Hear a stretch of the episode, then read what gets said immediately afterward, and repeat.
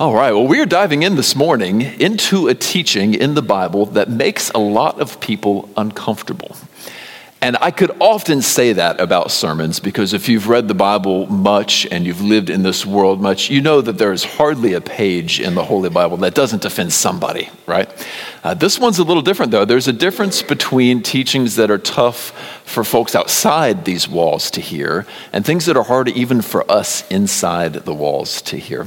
And of all of the teachings I've ever come across in the Bible, and all of the times I've spent talking to our people and to other Christians uh, who examine the Bible and hear its teachings, I think that what we're going to look at today might be the one that makes folks like us the most uncomfortable. I think today's doctrine might make the people in this room kind of squirm in our pews more than other teachings.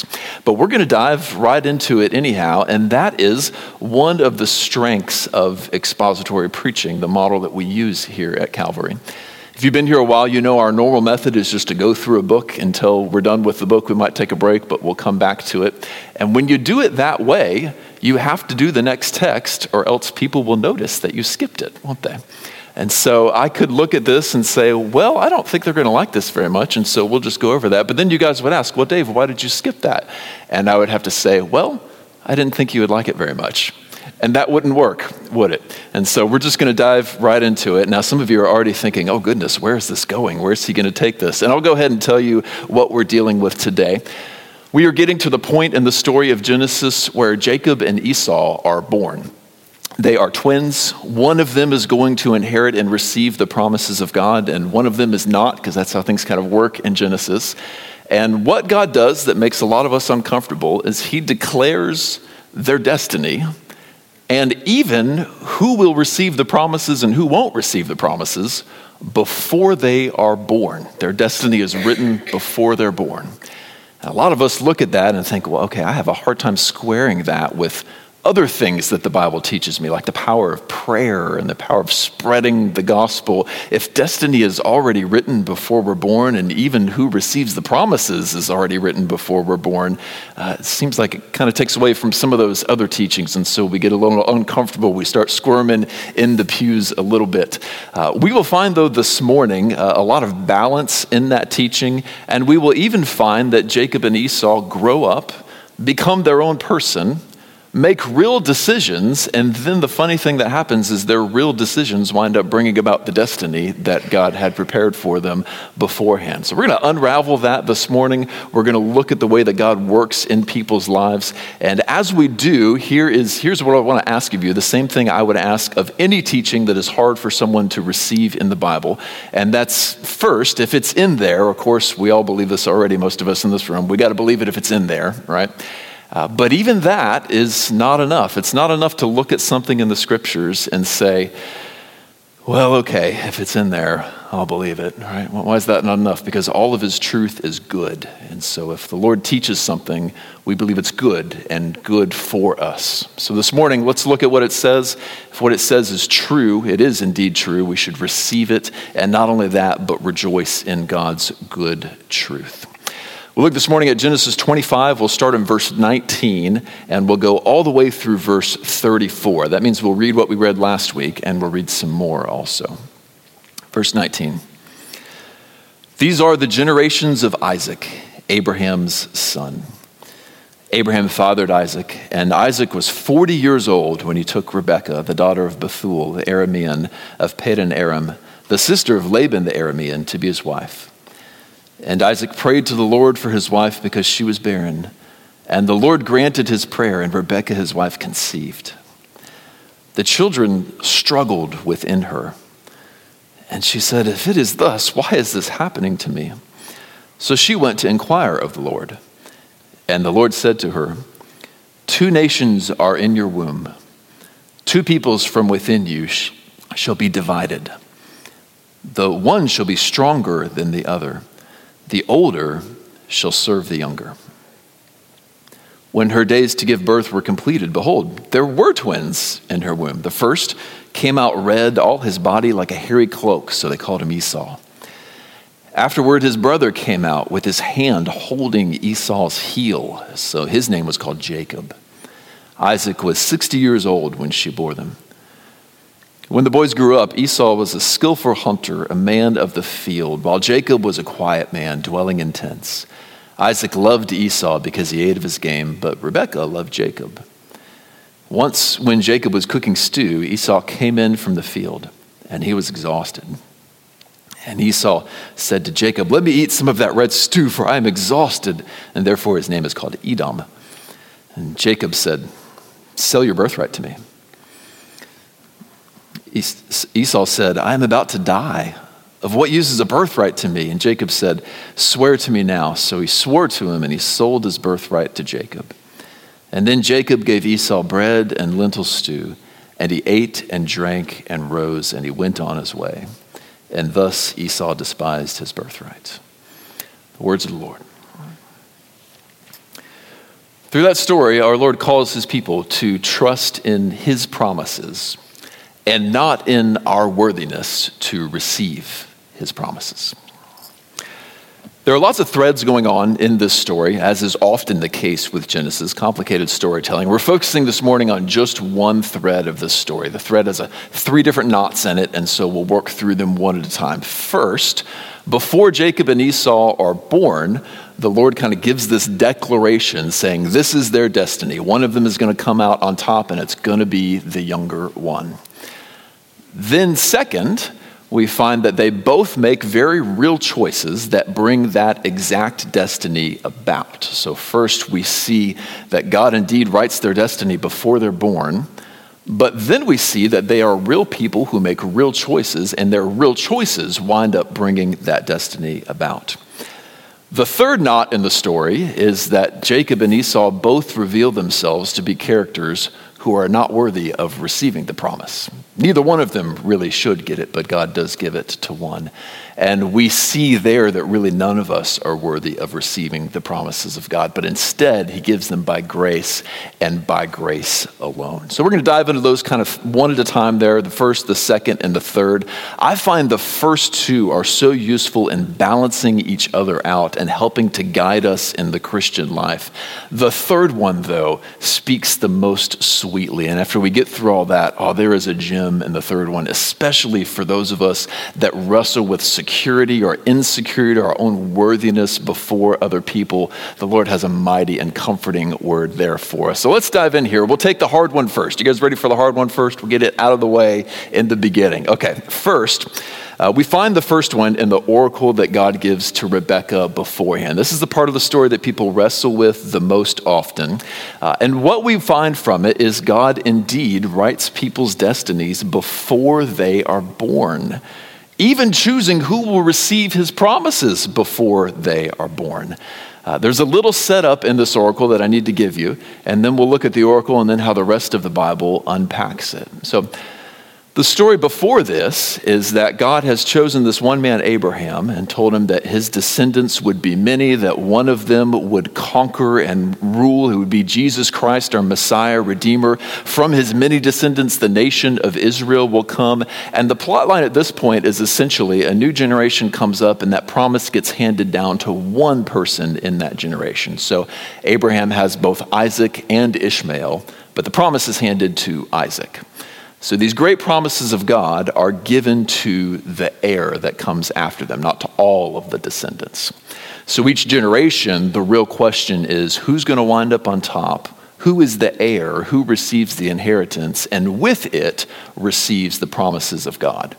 This is the struggle that begins to play out even in Rebecca's womb as these two twin boys are crushing each other and fighting with each other in her womb. Whoever comes out on top of this struggle, whoever is the heir, is going to receive the promises as well. So it's going to be, God is one day going to say, I am the God of Abraham, Isaac, and Esau.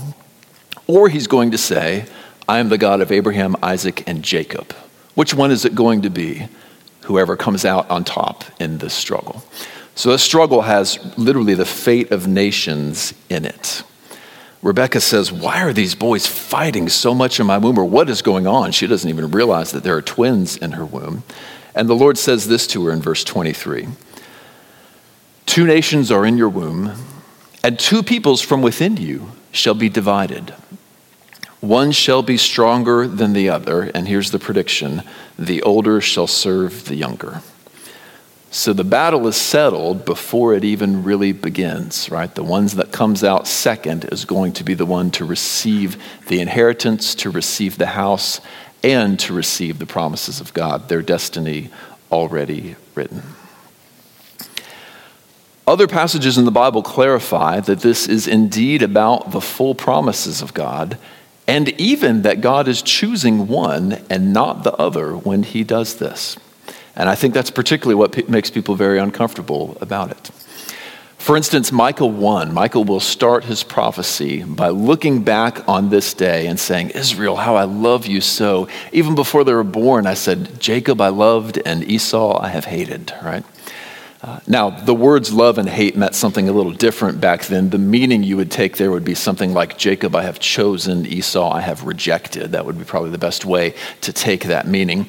The Apostle Paul, then, in the book of Romans, quotes both of these sections and clarifies exactly what was going on there. Why don't we turn together to Romans chapter 9? It's in verse 10, where he quotes what we just looked at, and he quotes another section as well.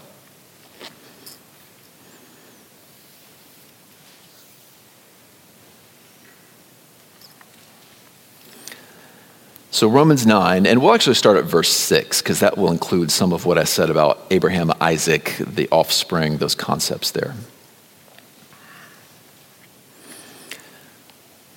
So, verses 6 to 9 kind of clarify that setup I gave you.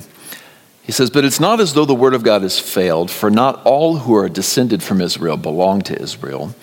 And this is what I said a moment ago. Not all the children of Abraham are, off, are there because he is his offspring, but through Isaac shall your offspring be named. So, not every descendant of Abraham gets these promises, it's through Isaac particularly. Verse 8 clarifies what that means. This means it is not the children of the flesh who are the children of God, but the children of the promise who are counted as offspring. So the promise doesn't go to all of Abraham's offspring. Verse 9 says, For this is what the promise said About this time next year I will return, and Sarah will have a son. So it's gone from Abraham to Isaac, particularly, not to Ishmael. Then in verse 10, we get into today's story. Not only so, but also Rebekah, when she had conceived children by one man, our forefather Isaac, though they were not yet born and had done nothing either good or bad, in order that God's purpose of election might continue not because of works, but because of him who calls. She was told, The older will serve the younger. As it is written, Jacob I have loved, and Esau I have hated. So, verse 11 even clarifies for us that God is not just predicting what will happen, He is choosing. I'm going to give it to this one and not to that one. And the material before confirms for us yeah, this is really about the full promises of God. This is not just about who gets the house, who gets the inheritance, who gets all the goods. This is about the promise going down to them.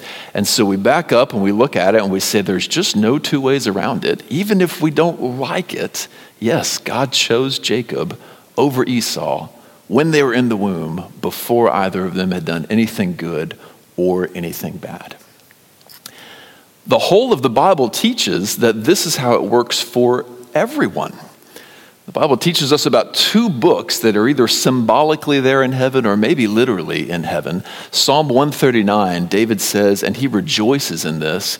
He says, In your book were written every one of them, the days that were formed for me, when as yet there were none of them. Now, is this a literal book in heaven that has the whole story, or is this just a symbolic thing? We're not sure. But in the book was the day that you were born the day that you will die, the way that you will die, and the fate of every day that goes in between the two of them. David finds great comfort in this because he says, Hey, the universe is not chaos, but God has me in his hand and will protect me. So there's that book there. And many of you are familiar with another book that is there in heaven, either symbolically or literally, the Lamb's Book of Life. You've probably read about this in the book of Revelation. Uh, in that book are written all of the names who have come to Jesus Christ for salvation and by faith received the gospel and found forgiveness. If you're a Christian, your name is in there. Spelled out all the way, first, middle, and last, I don't know, but your name is in there. It says something very interesting in Revelation.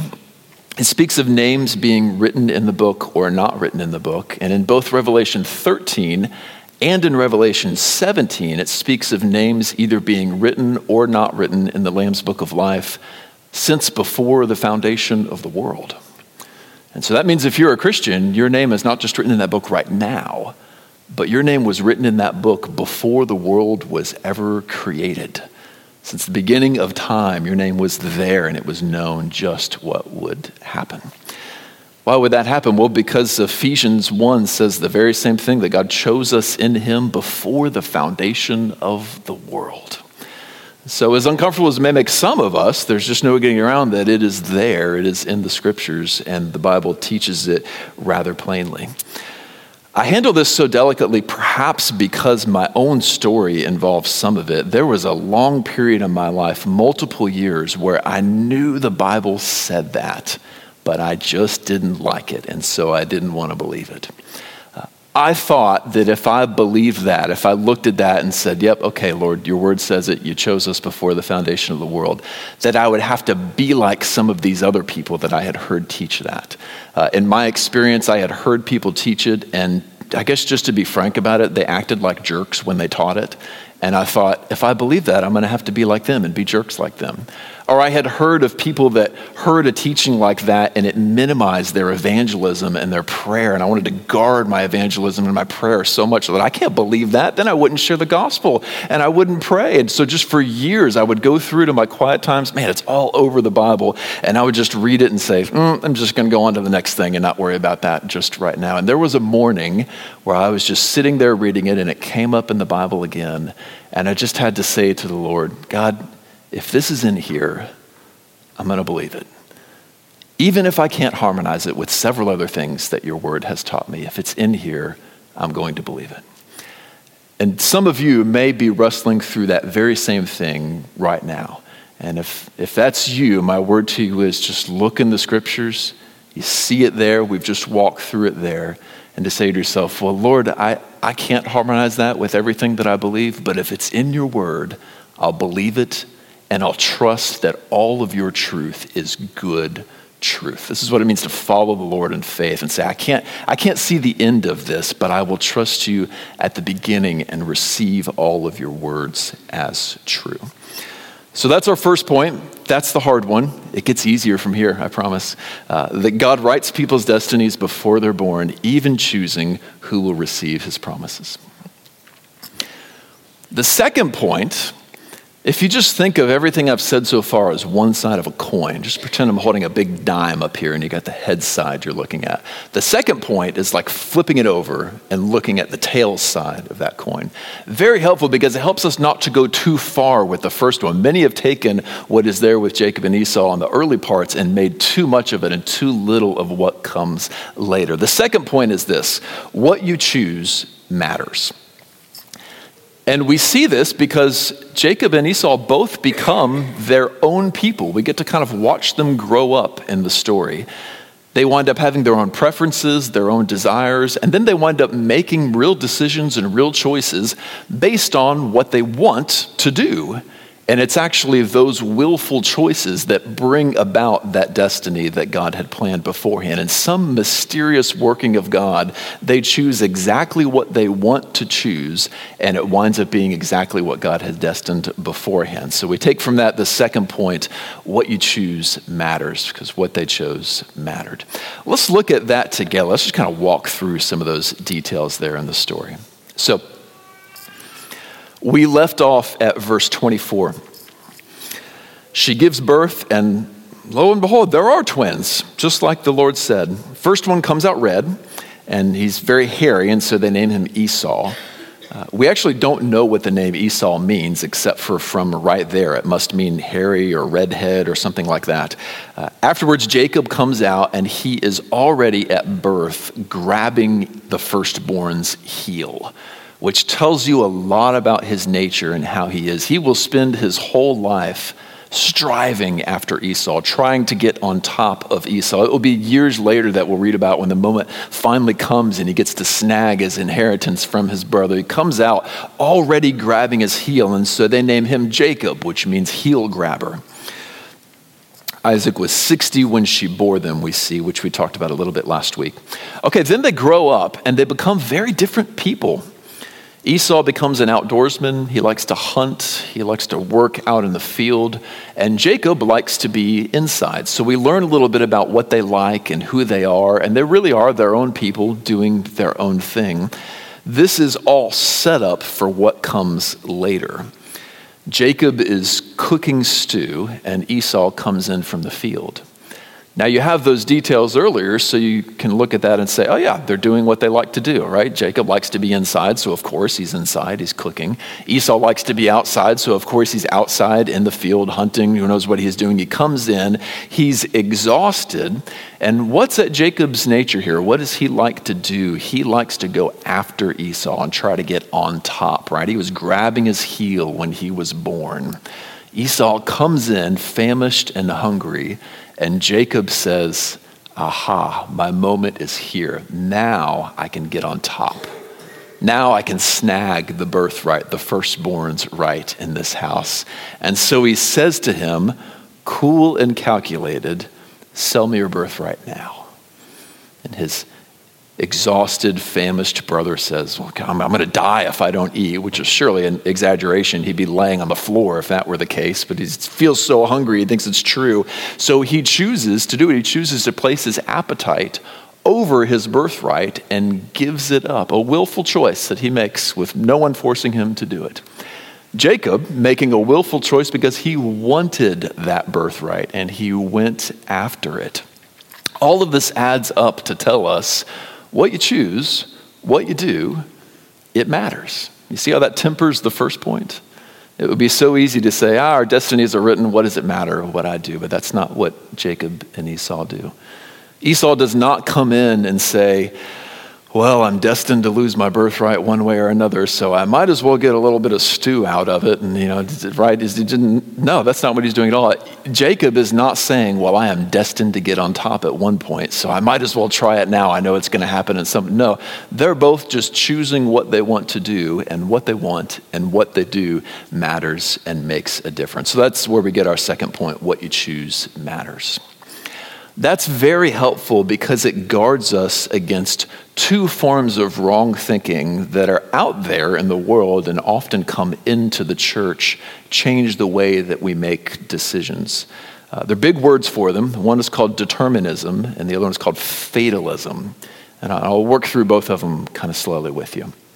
Determinism, uh, being first, is the idea that since God is God, and since He has indeed written all of our destinies since before the foundation of the world, well, then what we do must not really matter, right? So it takes it one step too far and says, yeah, so what we do doesn't matter. That's determinism. Uh, this would give us some kind of idea that because God has designed us this way, people are reduced to robots or machines who don't make real decisions. And so, why does it matter if I pray? And why does it matter if I share the gospel? And who cares if I choose this or that? God's already planned the whole thing out anyway. And so, nothing that I do matters. That's called determinism. And sometimes you do hear that thinking. A lot of times we will use deterministic thinking, that is, the fact that God is in charge, uh, to shield us when we make foolish choices. Uh, you might think of the, the man who lives out on the beach, either down in Florida or over in South Carolina, and he's got his beach hut there and his balcony, and there's a category five hurricane coming and everyone is evacuating. The government has ordered everyone to evacuate, and he is sitting on his balcony, uh, sipping who knows what, a Diet Coke with a little tiki umbrella in it, and has his tiki torches going. He's watching the hurricane come, and he says something like, ah, God already knows the day that I'm going to die, so what does it matter? I'll just stay here and let the storm come, right? And then the storm comes, blows his house down, and he perishes. He perished because he was foolish and didn't evacuate, right? But we can use deterministic thinking to try to justify foolish choices. Ah, what does it matter if I stay or go? The Lord's got the whole thing in his hands anyway. No, the Lord calls us to make good and wise decisions. So, in some ways, we can use determinism to guard our foolish choices. Another thing we can do when we think like that, right? God's in charge, so what I do doesn't matter, is sometimes we have a choice to make and it's not really clear which one we should do. And so we use that kind of thinking to avoid making a decision altogether, right? You know, should I buy this house or should I buy this house? There's a really good reason I shouldn't buy this one, but also a reason I should.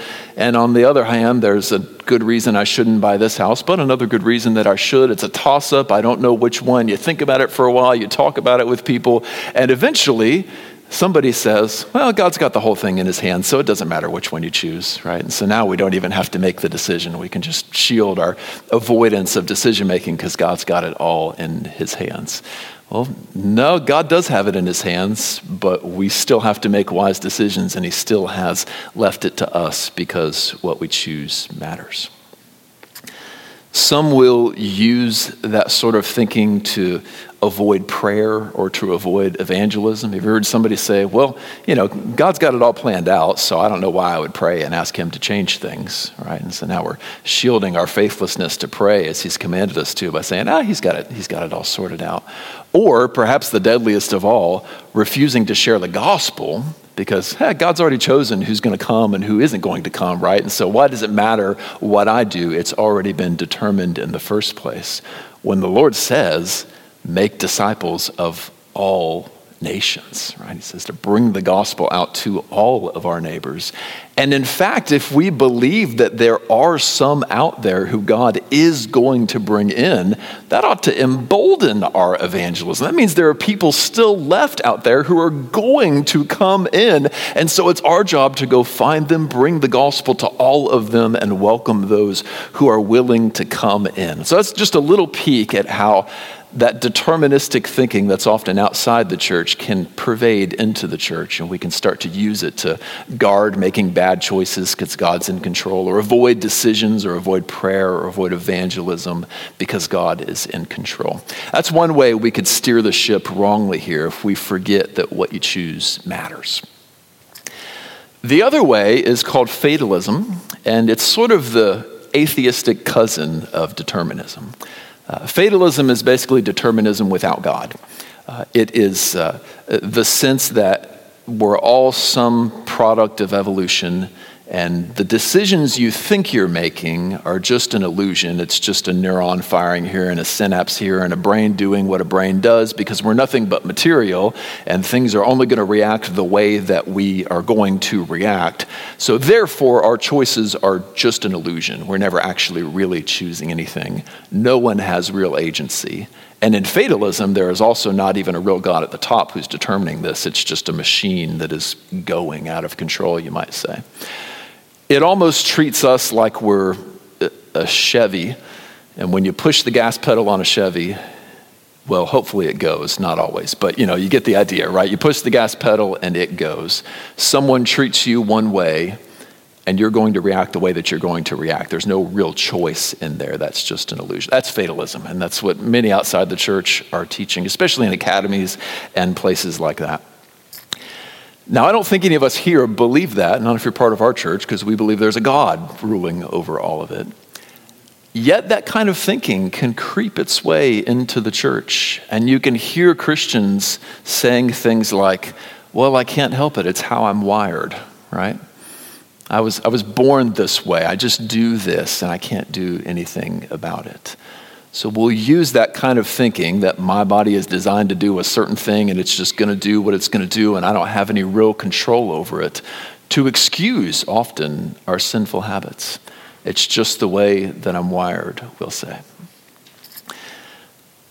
For instance, you may be born with a genetic predisposition to alcoholism. Some people are, and they're born that way. And they could say, This is how I'm wired, one sip, and I am hooked. Yet, what you choose matters. And that means that even if you are born with a disposition like that, if you get drunk, you will be accountable before God because you chose to get drunk.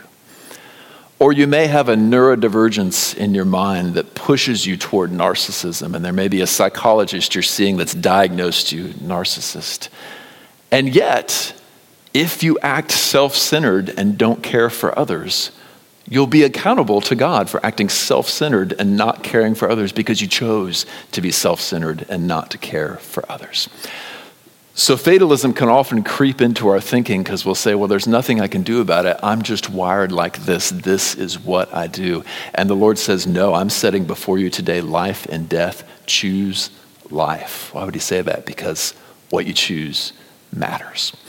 So, that's our second point today. Uh, it, it is that what we choose matters. So, the first point, God does indeed write people's destinies. But second, the other side of that coin, what we choose matters because you make real choices. Now we get into what I think might be the most comforting part of the whole thing. If we look at Jacob and Esau as people, and I'm just going to give you permission to just, you can be judgmental for a moment. Normally we can't be judgmental, right? But look at Jacob and Esau and just go ahead and judge them. Are either of them worthy of receiving God's promises, rather than the kind of person that you would say, you know what, of all the people in the world, God ought to choose that guy and give his promises to him. Well, Esau values the promises so lowly that he would rather have a pot of stew and some bread than receive the promises of God. He'd rather have his hunger satisfied to receive the promises of God.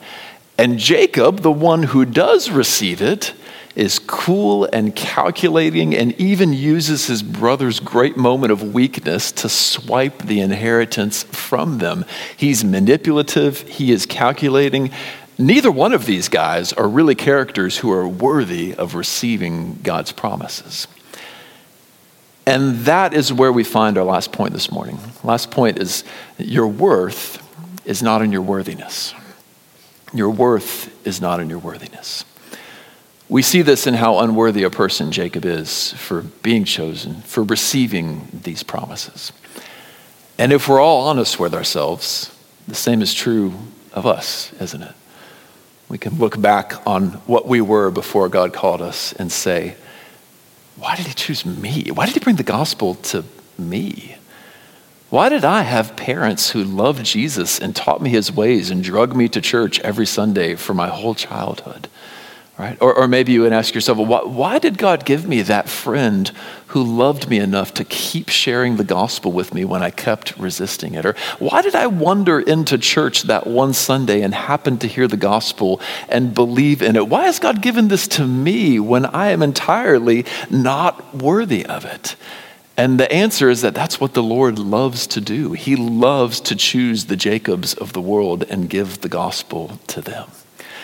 As time would go on, Jacob's name would be changed to Israel, and he would be the true father of the Israelite nation. It's his descendants that are all Israelites.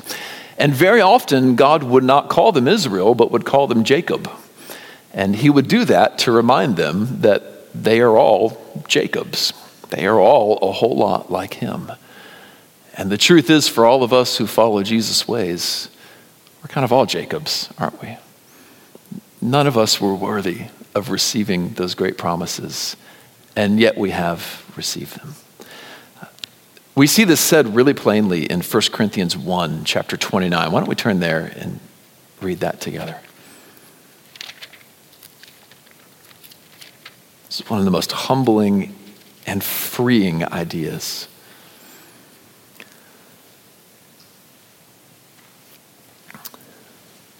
I said that wrong. It's 26. 1 Corinthians 1 26. Paul's going to take the same logic and he's going to apply it to us. Were we worthy to receive the promises when we came? Here's the answer. For consider your calling, brothers. Not many of you were wise according to worldly standards. Not many were powerful. Not many were of noble birth. But God chose what is foolish in the world to shame the wise. And God chose what is weak in the world to shame the strong. God chose what is low and despised in the world, even the things that are not, to bring the nothing to nothing the things that are, so that no human being might boast in the presence of God. And because of him, you are in Christ Jesus, who became to us wisdom from God, and righteousness and sanctification and redemption, so that it is written here's the point let the one who boasts boast in the Lord. Is there anyone here who was worthy to receive the promises, who was born of enough noble birth, who had enough earthly wisdom the first time we walked into the room to receive the promises of God? No. But what a comfort because God loves to choose the lowest and place them on the top. So if you have ever wondered, God, why me? Why'd you bring the gospel to me? You're absolutely right and even comforted to think thoughts like this. At our house, we eat a lot of tortilla chips. I don't know if you like or chip and salsa house like we are. Uh, but if you are, you know that in the bag there are all these wonderful, full, unbroken chips at the top of the bag. And somehow, all those crummy ones that nobody wants, they make their way all the way down to the bottom of the bag, don't they, right? And so, what happens in our house is we'll eat all of those wonderful top ones, and then eventually, all you have left is those broken up ones at the bottom, right? And so, then I'll leave them there and hope that Emily eats them, and then Emily will leave them there and hope that I eat them. And the kids will look at them and be like, no, we really don't want that. And we'll all just leave it there and not open the next bag, hoping somebody will finish this one off. If you live alone, I know what you do. You look at them, you say, well, nobody wants those. So you just throw them away and go open the next one, right? Here's what the Lord did the Lord took his hand and he reached past all those perfect chips and went to the bottom of the bag and said, there's the one I want. And Christian, you are that little crumb of a chip that there wasn't any reason why he would have picked you. And yet he reached his hand all the way down and said, This is the one that I want. If you can receive that, it is the most freeing thing in the world because you never have to prove yourself to anyone ever again. You can walk into college on your first day, and you can look around and say, I, I know I'm the one mistake the admissions committee made, right? These other people deserve to be here. I don't know how I got in. And then you know what you can say to yourself? Well, I didn't deserve to be a Christian either, and the Lord received me. And then you can go to your first day on the new job and look around at all these people who know how to do this job and know that you don't know how to do this job and think, I wonder how long it's going to take these people to figure out that I don't know what I'm doing like all these other people know what they're doing, right? And you know what you can tell yourself? Well, I didn't deserve to be a Christian either, but the Lord received me. And when your family and your friends send little subtle signals that say, you know I'm better than you, right? You know, like you're not worthy of being my brother or sister. You know, you're not really good enough to be my friend. We all send little subtle signals to each other like this. When they send it to you, you know what you can tell yourself? Well, I wasn't worthy of God's promises either, but the Lord brought them to me. Christian, never again do you have to prove yourself to anybody because the Lord looks down on you in pleasure. Why? Because your identity is in the promises of God and not in your worthiness to receive them. That's why we sang that line a little bit ago two wonders that I confess my worth and my unworthiness. Somehow Christians can be unworthy and highly prized at the same time. But to get there, we have to stop trusting in our worthiness to receive the promises of God and instead trust in the promises of God. Now, when you receive that, suddenly Jesus becomes worthy of living your wholehearted life for. We sang earlier, love so amazing, love so divine demands my soul, my life, my all right? Jesus calls great things from his followers. He calls us to forgive those people that we never wanted to forgive. He calls us to serve and love people we don't want to serve and love. He calls us to control our appetites and live in love and in self control. All sorts of things that we look back sometimes and we say, is that worth it? Like, is, is he worthy of doing that? And then we remember, well, I was the little crummy potato chip and he reached in and he grabbed me because he loved me that much. And a God who will do that for you is worthy of your wholehearted obedience when you don't feel like forgiving that one person and you don't feel like living in self control and you don't feel like doing all of the things that He has called from you. Let me end this morning just by speaking to anybody who, who wouldn't call themselves a Christian and maybe even isn't sure what these promises of the gospel that I'm talking about are. Uh, there are promises that are even available to you this morning. Jesus Christ says, To all who will come to me, all who will trust me. He says, My death will count as payment for your sin and my life will guarantee your resurrection. And not only this, but my perfect obedience to God, the 100% score that I earned on earth, he says it will be applied to you if you will trust me, and I will exercise my sovereign control from the throne of heaven, working everything about to your good and to the good of your brothers and sisters in the church for all who will come to me and who will trust me. And yet, there are so many who would look at a promise like that and say, I know I'm not good enough to receive that. So many who ask, Don't I need to clean myself up first before I come to Jesus? Right? I'm not like these other people. Almost everybody that I invite to church myself or share the gospel with either thinks that they're not good enough for us or that we're not good enough for them. It's all about who's good enough for who. It's one or the other. Faith comes when we look at our unworthiness and embrace it, and we stop trusting in it. In other words, as long as you're saying to yourself, well, I just need to clean up a little bit and become worthy of the church and worthy of the gospel before I receive it, you'll never be able to come. Not only will you never be worthy enough, but you're trusting in your own worthiness. Faith comes when we put our worthiness aside and say, Lord, I trust in your promises, not in how good I am to receive them.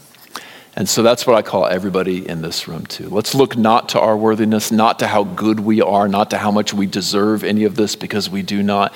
And let's look instead to the good and beautiful promises of Jesus Christ in faith. Amen. Let's pray together.